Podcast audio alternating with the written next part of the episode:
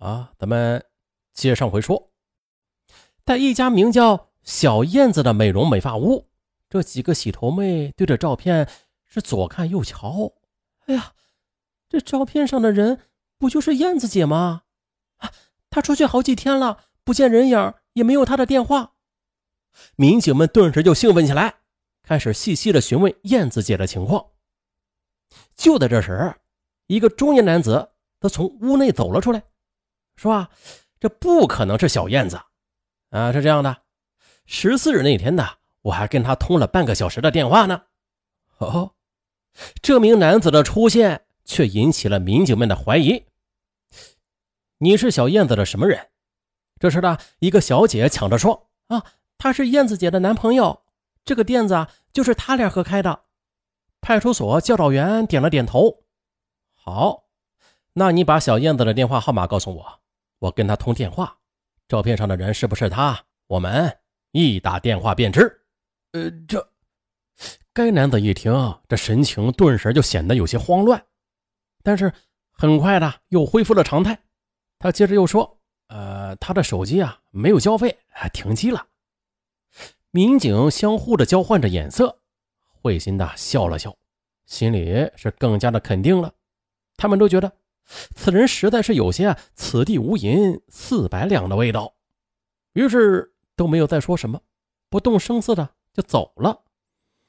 不过半个小时之后的一个穿着夹克衫的青年男子走进了这家发屋洗发理发，而他是一位便衣警察。第二天，警方通过调查确认了，受害人正是小燕子美容美发屋的老板娘李美斌。她的小名叫小燕子，二十二岁，广西荔浦县人。她的男朋友叫做刘敬军，三十四岁，与她合开美容美发屋。由此，警方推断了，昨晚那名“此地无银六百两”的男子啊，这十有八九就是刘敬军了。三月十九日凌晨五时的，几名警察直奔小燕子发屋，将在被窝里睡大觉的刘敬军给擒获。面对威严的警官，刘敬军扛了不到三个小时就低下头来。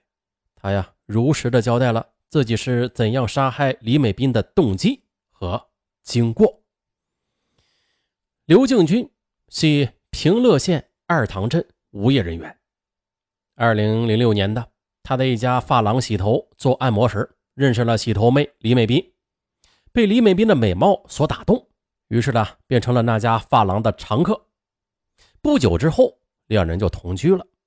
啊，在李的要求之下，刘敬军出资三万元帮李美斌开了小燕子美容美发屋。此后呢，刘敬军便时而的帮助李美斌经营店子，时而又到邻近的几个镇上贩卖水果。啊，而初识江镇的三毛，就是他贩水果时认识的。两人呢，也并无深交。二零零三年春节的。李美斌回到老家荔浦县，跟父母说起了自己与刘敬军的事儿。当父母了解到这刘敬军曾经做过八年牢时，哎呦，这还了得呀！坚决不同意这门婚事了，并且还给女儿在家乡介绍了一个男青年。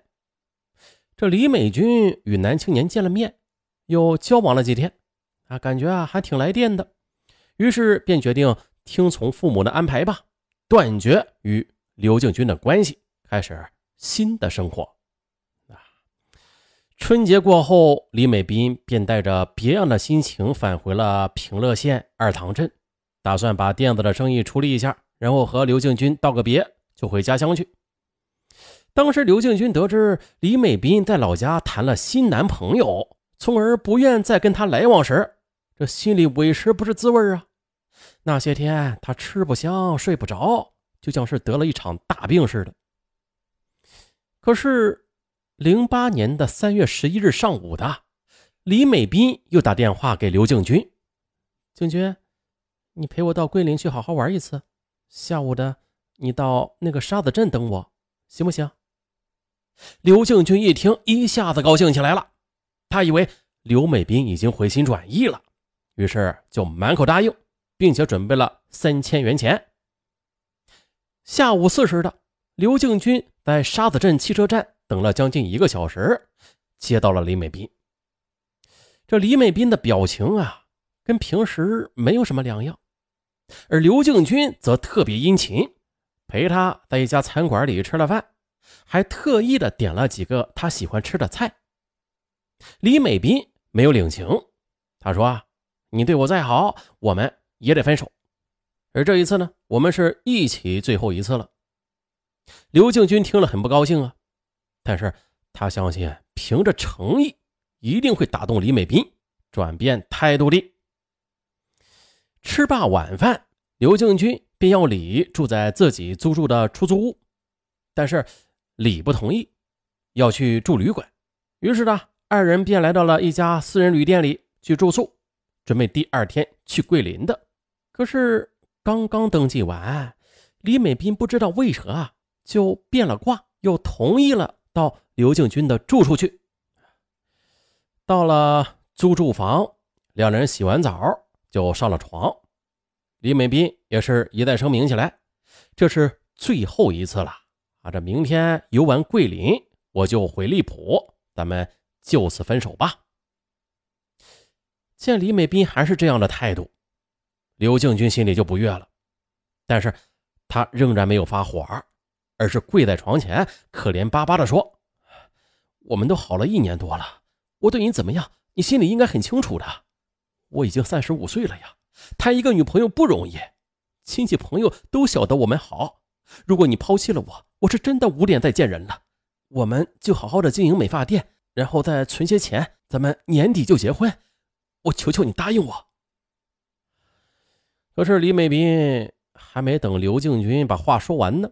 就打断了他的话：“你也不能这么说的，你对得起我，可是我也没有亏待你啊。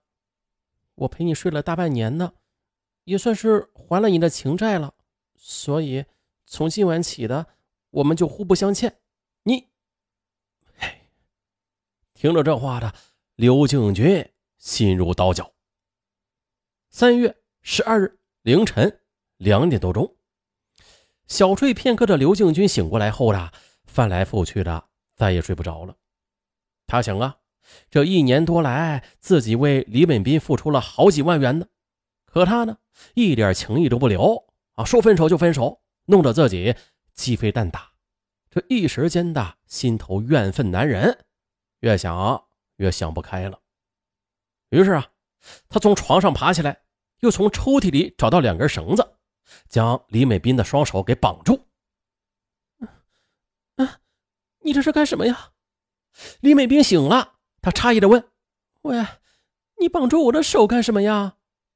刘将军说：“干什么？你对感情不忠，是个水性杨花的负心女人。